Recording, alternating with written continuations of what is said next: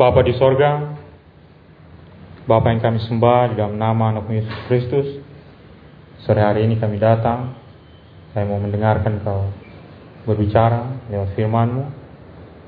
Kami meminta Tuhan Kau mengurapi hamba-Mu Tuhan untuk menyampaikan firman-Mu, biar dengan kata-kata yang sederhana, setiap orang yang mendengarkan Tuhan pemberitaan firman hari ini Tuhan boleh dikuatkan Tuhan.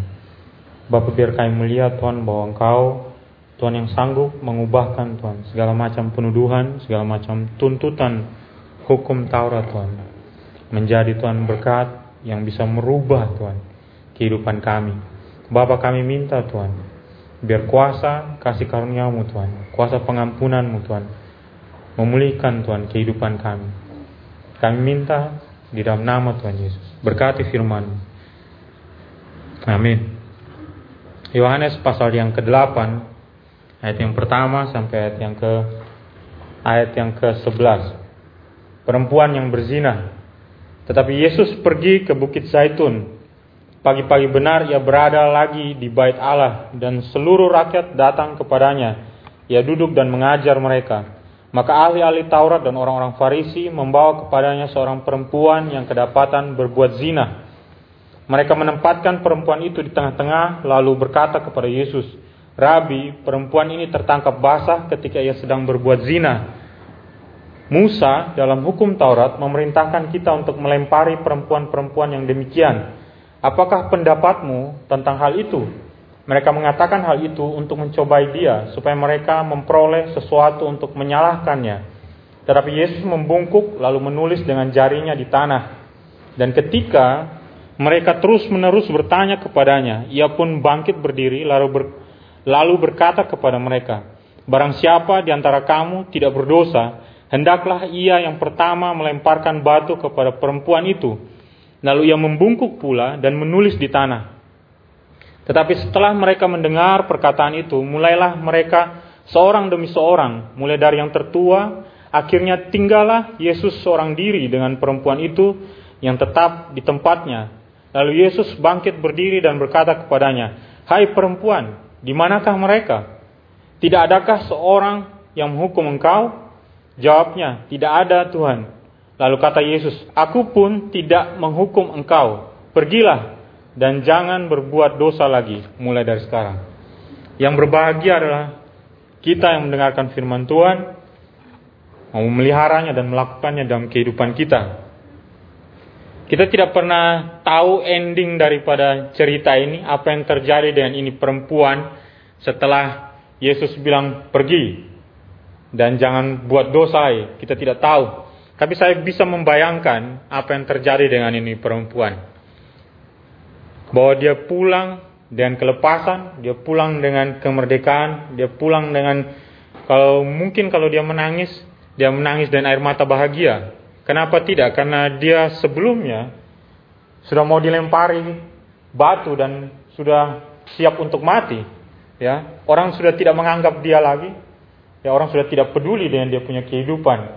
Tapi sekarang dia bisa pulang dengan kelepasan, dia pulang dengan kebebasan ya. Kalau misalnya John Newton sudah hidup dan John Newton menciptakan lagu Amazing Grace, mungkin dia pulang dengan menyanyikan lagu itu dengan bahagia sekali.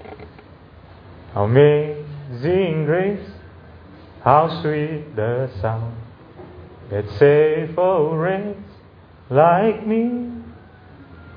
Apa ini? Bahasa Indonesia. Ajaib benar anugerah pembaru hidupku, ku hilang buta bercelah, oleh Nyaku sembuh. Dia dia awalnya buta, awalnya dia terikat, awalnya dia siap mati, tapi waktu dia bertemu dengan kasih karunia Tuhan, dia pulang dan bilang, "Sekarang saya melihat. Saya sekarang saya menemukan bahwa ada pribadi yang yang baik sekali, ada pribadi yang bisa mengubahkan saya punya kehidupan." Amin. Banyak dari saudara-saudara, saya tidak tahu saudara tahu betul tidak tentang kisah ini, tapi banyak orang suka sekali dengan kisah tentang perempuan yang berzina ini, yang diampuni dosanya. Saya tidak tahu dengan saudara-saudara, tapi ini salah satu bagian firman Tuhan yang paling disukai oleh orang, ya. Karena karena di sini kau menemukan bahwa keadilannya Tuhan dan kasih karunia Tuhan itu bertemu. Kalau kau baca Mazmur pasal yang ke delapan puluh lima ayat yang ke sebelas, kau menemukan kegenapannya di dalam cerita ini. Mazmur delapan puluh lima ayat yang ke sebelas. Kasih dan kesetiaan akan bertemu, keadilan dan damai sejahtera akan bercium-ciuman.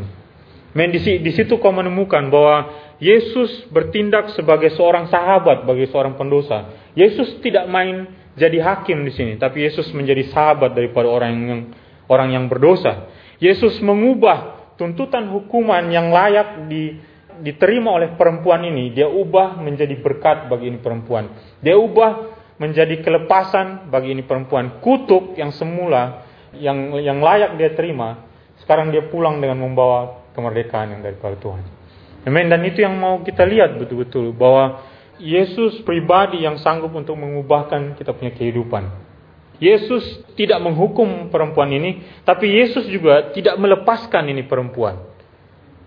Ya, Yesus tidak melepaskan perempuan, dia tidak hanya bilang pergi saja, tapi ada sesuatu yang Yesus kerjakan dalam kehidupannya dia. Yesus ingin memulihkan masa depan daripada perempuan ini.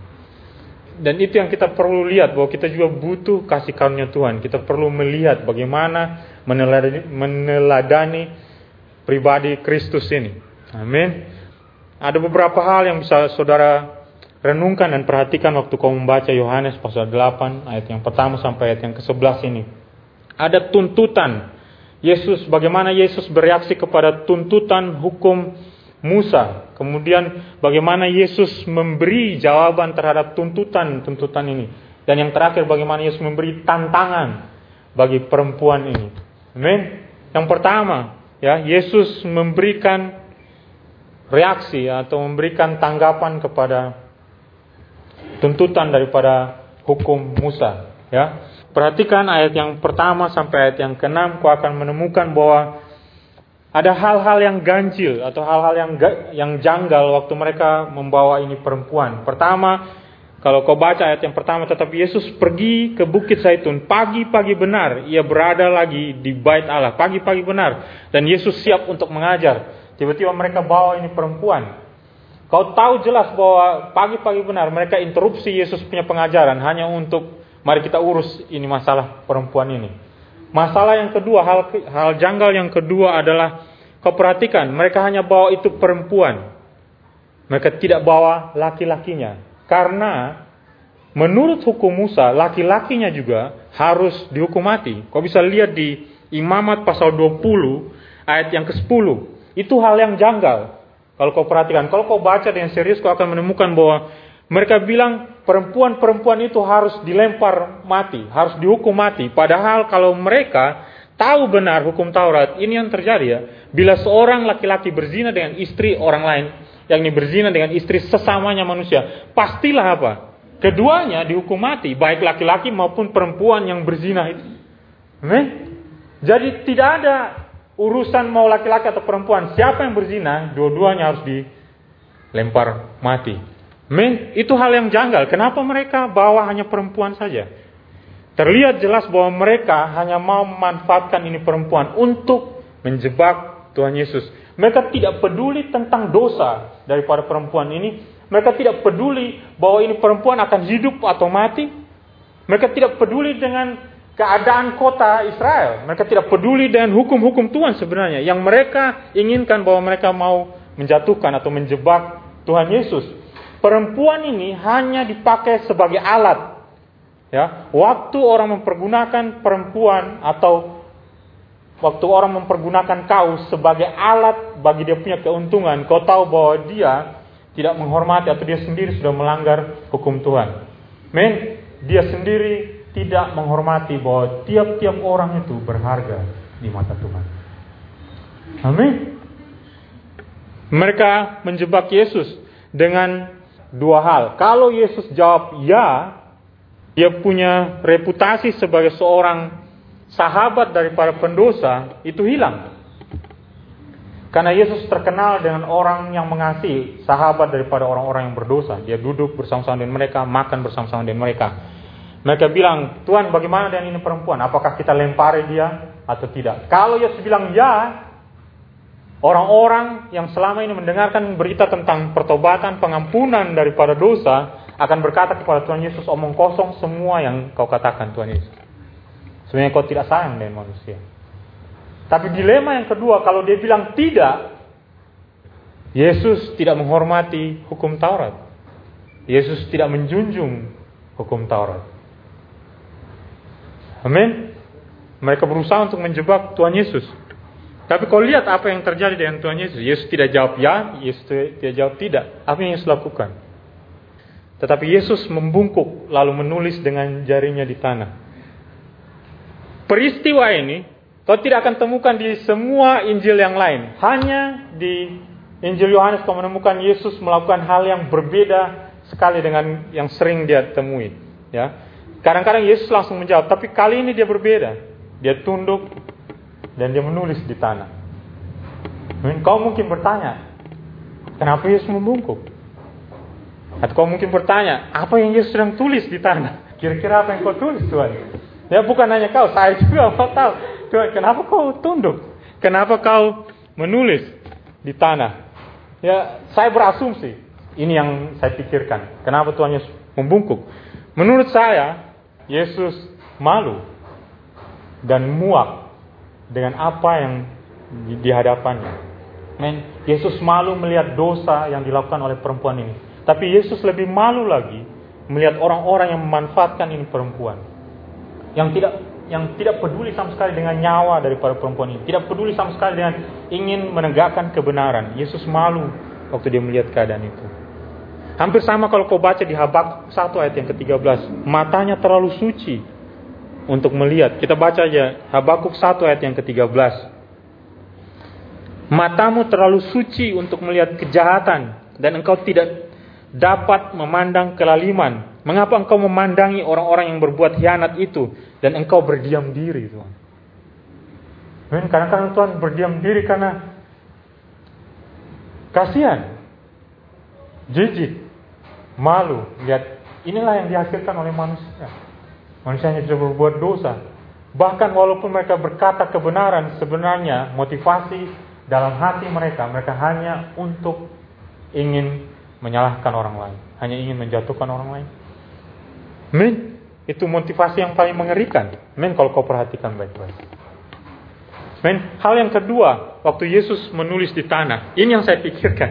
Waktu Yesus menuliskan di, tan- di tanah, dia mau menunjukkan kepada orang-orang, ya, mengingatkan kepada orang-orang Yahudi yang tahu hukum Taurat. Siapa yang menuliskan hukum Taurat di loh batu? Tuhan menuliskan dengan jarinya sendiri. Dan waktu orang mengingat kembali apa yang Tuhan lakukan, mereka mereka diingatkan kembali oleh Tuhan Yesus bahwa lihat ya, yang memberikan hukum adalah Tuhan, bukan Musa. Ya, yang menentukan orang benar dan salah adalah Tuhan.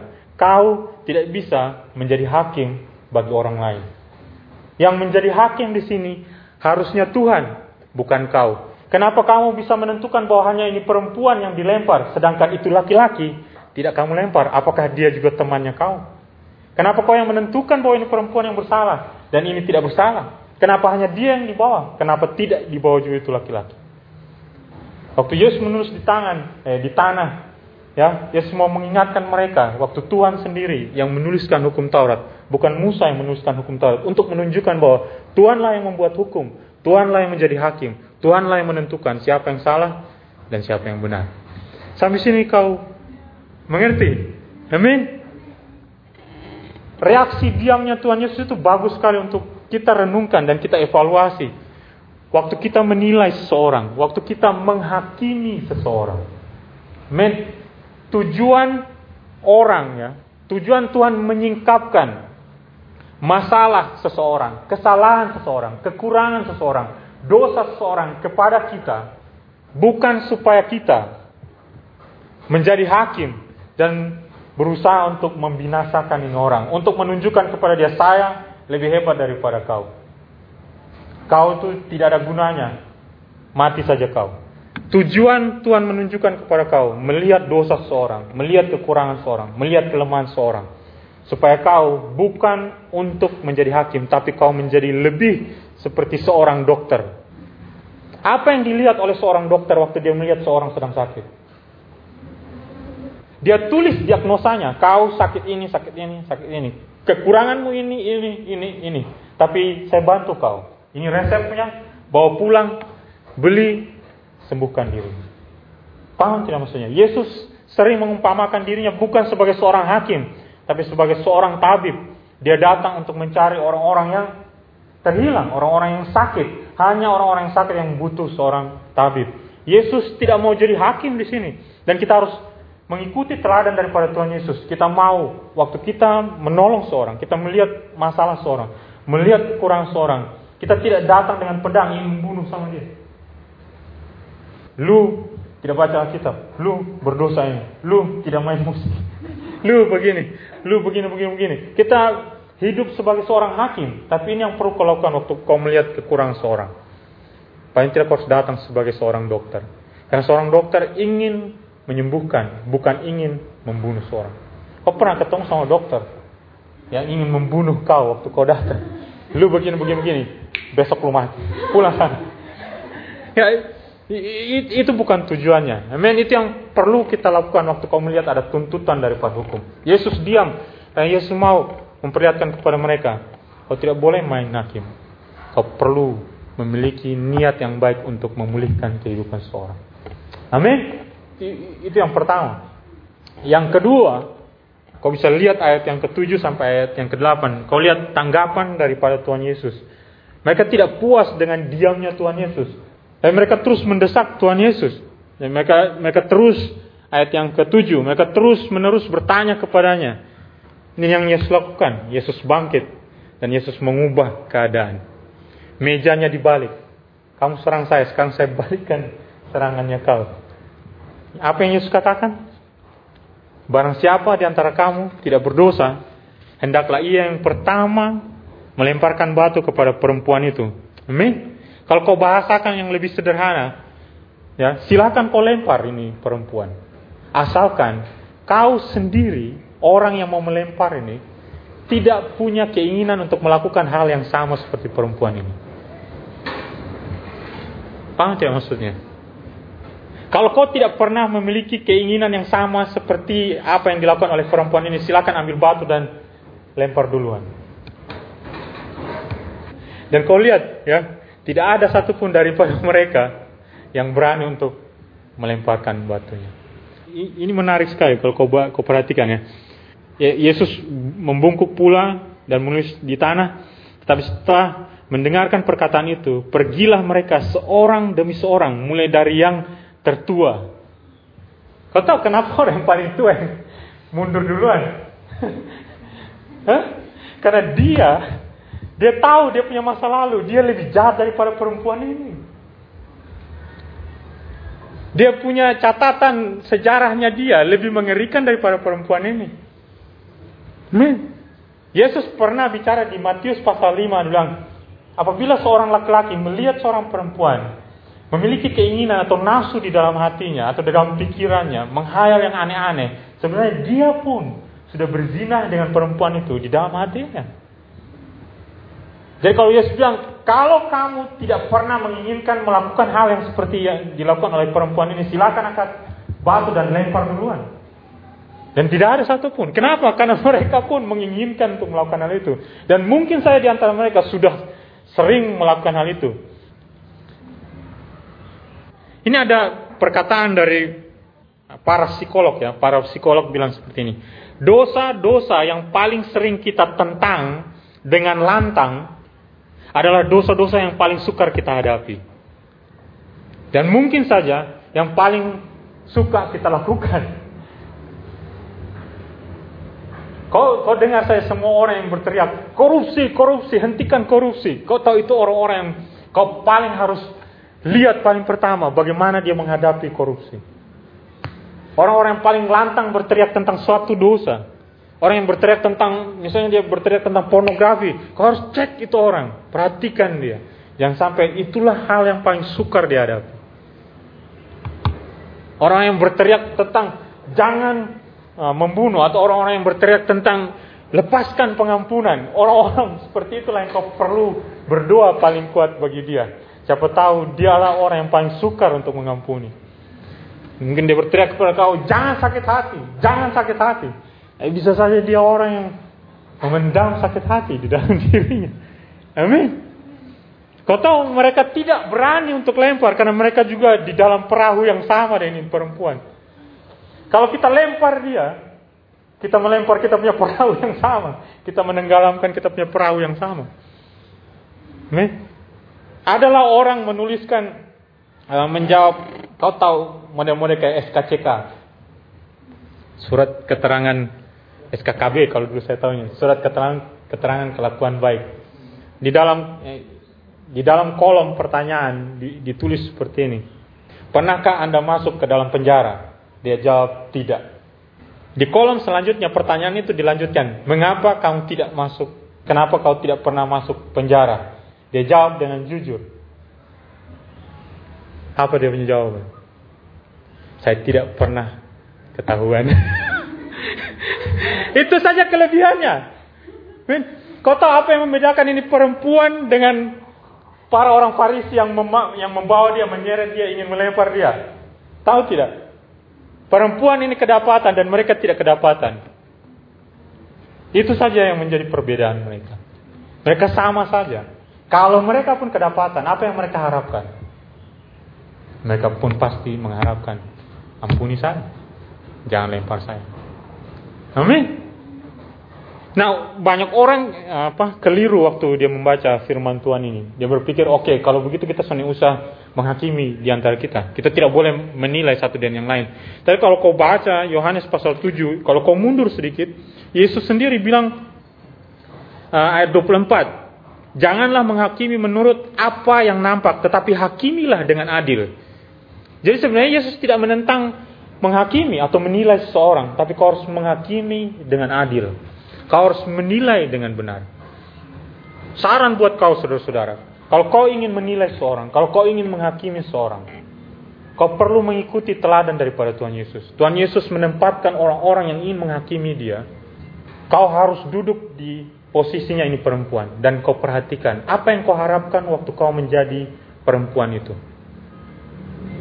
Kalau kau sudah bisa memikirkan kekurangannya dia, kesalahannya dia, dosa-dosanya dia, baru kau boleh angkat batu dan lempar dia. Main paham tidak maksud, maksudnya saudara-saudara? Kalau misalnya saudara-saudara, kau lihat dosa daripada teman-temannya kau, atau kekurangan dari kau punya saudara-saudara, keinginannya kita yang paling besar adalah kita ingin segera untuk menunjukkan bahwa kau itu begini, begini, begini, begini.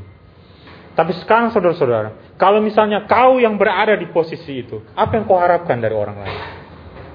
Yang tahu tentang kau punya dosa atau kau punya kekurangan, apa yang kau harapkan dari mereka? Kau bisa lihat kanan kiri.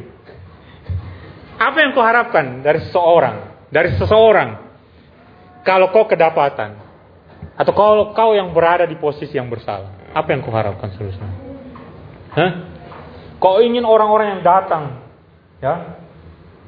Dia datang dengan kasih, dia datang dengan kepedulian. Dia ingin menolong, bukan ingin menghancurkan kau punya kehidupan. Itu yang kau harapkan, bukan? Dan itu pun yang perlu kita lakukan waktu kita datang dan melihat, ya, kerinduan kita yang paling besar bukan untuk menghancurkan kehidupan seorang, tapi kerinduan kita yang paling besar adalah kita mau membebat orang itu, menolong dia, menyembuhkan dia dari kekurangan, kesalahan, bahkan dosa daripada orang lain. Amin. Mana yang kau pilih? Orang datang dan seret kau bilang, mari kita bantai ini orang, atau orang datang dan bilang, saya mau bicara sama kau, saya mau tolong kau, saya mau tegur, kau kurang begini-begini-begini, saya mau kau berubah. Mana yang kau harapkan? Amin. Waktu saya ngomong seperti ini, saya juga berjuang. Karena apa kecenderungan kita ingin segera ketemu dengan orang, saya mau kau berubah, kau berubah, kau berubah, tapi kita tidak beri dia jalan keluar.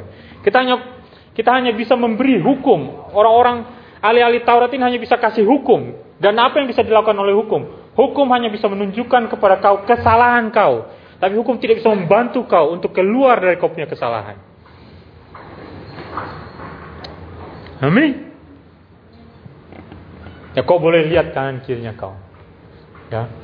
Bilang sama dia, kalau suatu saat kau lihat saya punya kekurangan, datanglah dengan kasih dan kepedulian sama saya.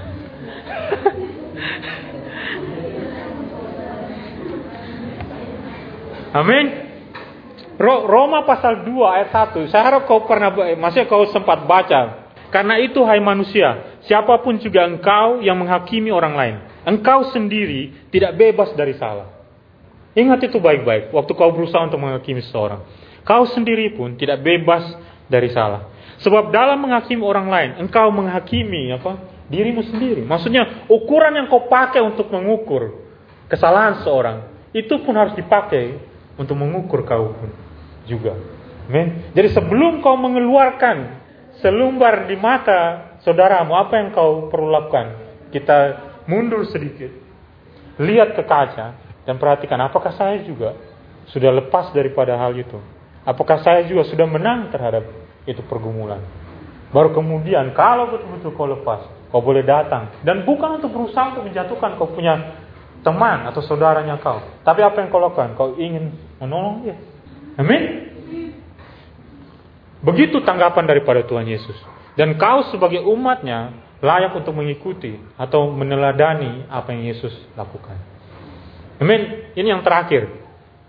Yang terakhir itu tantangan yang Tuhan berikan kepada perempuan ini. Ayat sepuluh. Lalu Yesus bangkit, berdiri, dan berkata kepadanya, "Hai perempuan, di manakah mereka? Tidak adakah seorang yang menghukum engkau?" Lihat, sisanya Yesus dan itu perempuan. Yesus layak tidak untuk lempar ini perempuan? Oh, dia sangat layak. Dia orang yang tidak berdosa. Dia tidak bercacat dia. Dia suci. Tinggal pribadi yang paling layak untuk angkat batu dan lempar ini perempuan.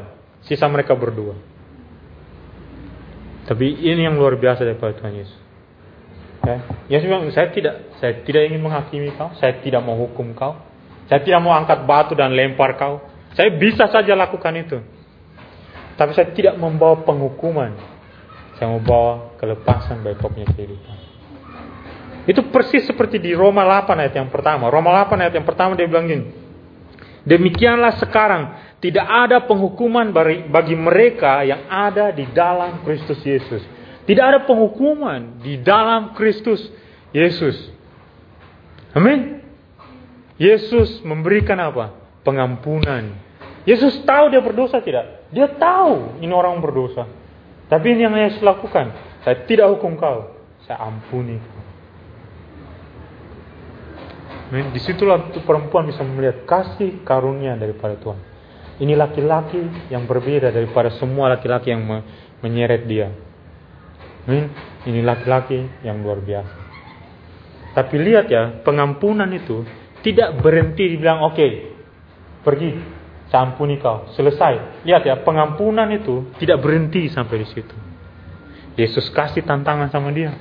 Apa yang Yesus katakan? Pergi, kau boleh pergi. Tapi apa? Jangan berbuat dosa lagi.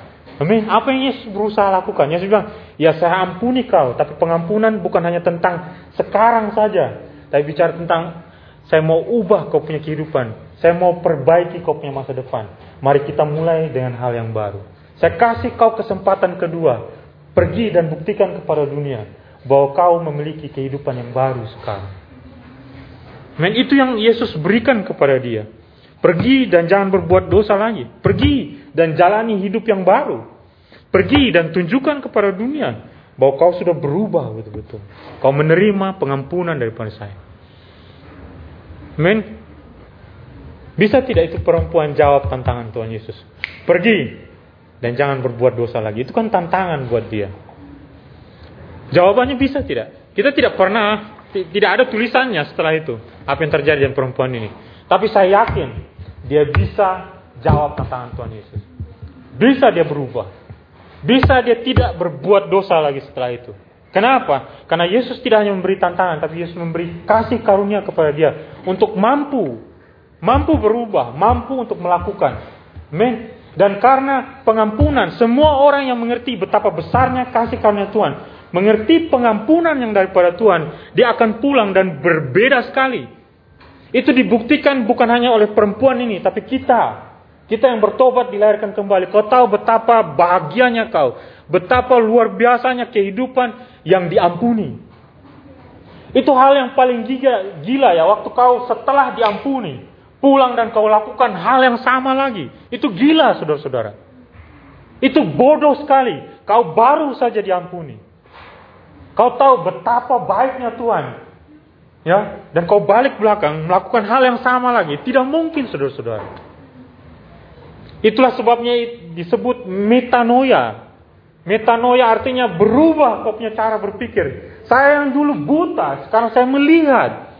Dulu saya hampir saja mati, tapi Tuhan mengampuni saya. Pengampunan itu tidak akan saya sia-siakan. Apa yang saya lakukan? Saya berubah mengikuti apa yang Tuhan berikan kepada saya. Tujuan yang baru itu yang saya akan lakukan. Amin? Kau bisa lihat Titus pasal dua ayat yang keempat belas. Pengampunan itu punya kuasa, saudara-saudara. Titus dua ayat yang keempat belas. Ini Yesus ya, yang telah menyerahkan dirinya bagi kita untuk membebaskan kita dari segala kejahatan dan untuk menguduskan bagi dirinya suatu umat kepunyaannya sendiri yang rajin apa? Berbuat baik. Kenapa kau bisa rajin untuk berbuat baik? Karena dia sudah menguduskan kau. Dia mengampuni kau, dia bilang pergi, pulang dengan damai sejahtera. Pergi dan berubah. Pergi, saya kasih kau kesempatan yang baru. Itu sama seperti kau dikasih kertas. Waktu kau masih kecil, T K, dikasih kertas. Nih, tolong buat huruf A, B, C, D, E, F, G. Kau mungkin tidak bisa. Kau datang kasih sama kau punya guru. Kau punya guru bilang ini, oke, okay, tidak apa-apa. Tidak perlu menangis. Tidak perlu takut kau sudah melakukan kesalahan. Mari sini, saya ambil kau punya kertas yang penuh dengan catatan yang kotor itu. Saya berikan kau catatan apa? Kertas yang baru. Pergi sana, mulai lagi yang baru. Men, itu yang perlu kita miliki. Men, ini yang saya rasa, saya rasakan waktu saya pertama sekali bertobat air baru. Ada kebahagiaan dan ada keinginan untuk Tuhan. Saya tidak mau sentuh lagi yang dulu. Saya tidak mau lakukan hal yang dulu. Kenapa? Karena pengampunan itu punya kuasa yang besar sekali mengubahkan saya punya. Bahkan mematahkan semua saya punya nafsu jahatnya saya dulu. Kenapa? Karena itu begitu luar biasa kasih karunia Tuhan.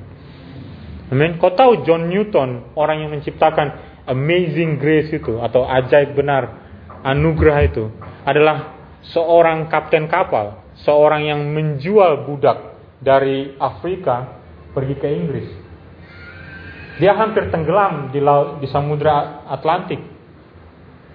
Di tengah badai di Samudra Atlantik, dia berdoa dan minta pengampunan daripada Tuhan. Dan sejak waktu itu dia bertobat, dia berubah, tidak lagi menjadi orang yang menjual para budak. Dia berubah menjadi seorang pengkhotbah, dia berubah menjadi seorang penulis lagu. Kau tahu dia punya lagu ada berapa banyak? Ada sekitar dua ribuan lagunya. Hanya karena Tuhan mengubahkan kehidupannya.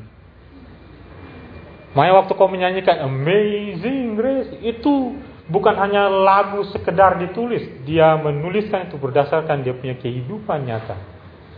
Dia diubahkan, dia bertemu dengan anugerah Tuhan yang begitu ajaib. Dan sejak waktu dia bertemu dan kasih karunia yang ajaib itu, dia tidak pernah beru, eh, dia tidak pernah sama lagi setelah itu. Eh? Nah, kita nyanyi, kau ubahkan hidupku, semua menjadi baru. Sekarang ku bersuka di dalam. Men, itu bukan hanya sekedar nyanyian, tapi itu terjadi waktu Tuhan mengampuni kau punya kehidupan. Men, ini yang dikatakan oleh Paulus di satu Korintus lima belas ayat yang kesepuluh. Tetapi karena kasih karunia Allah, aku adalah sebagaimana aku ada sekarang. Dan kasih karunia yang dianugerahkannya kepadaku tidak menjadi sia-sia. Sebaliknya aku telah bekerja lebih keras daripada mereka semua. Tetapi bukannya aku, melainkan kasih karunia Allah yang menyertai aku. Kau tahu kenapa Paulus itu bisa menjadi orang yang paling berbeda daripada yang lain? Karena dia tahu, dia dulu seorang pembunuh. Dan waktu dia bertemu dengan Tuhan, dia menemukan kasih karunia yang yang begitu ajaib. Dia bilang, sekarang saya berbeda. Saya bisa menjadi orang yang paling bersemangat di antara yang lain. Tapi bukan karena saya. Tapi karena anugerah yang ada dalam saya. Itu yang membuat saya mampu untuk menghidupi kehidupan yang saya hidupi sekarang. Amin, saudara-saudara.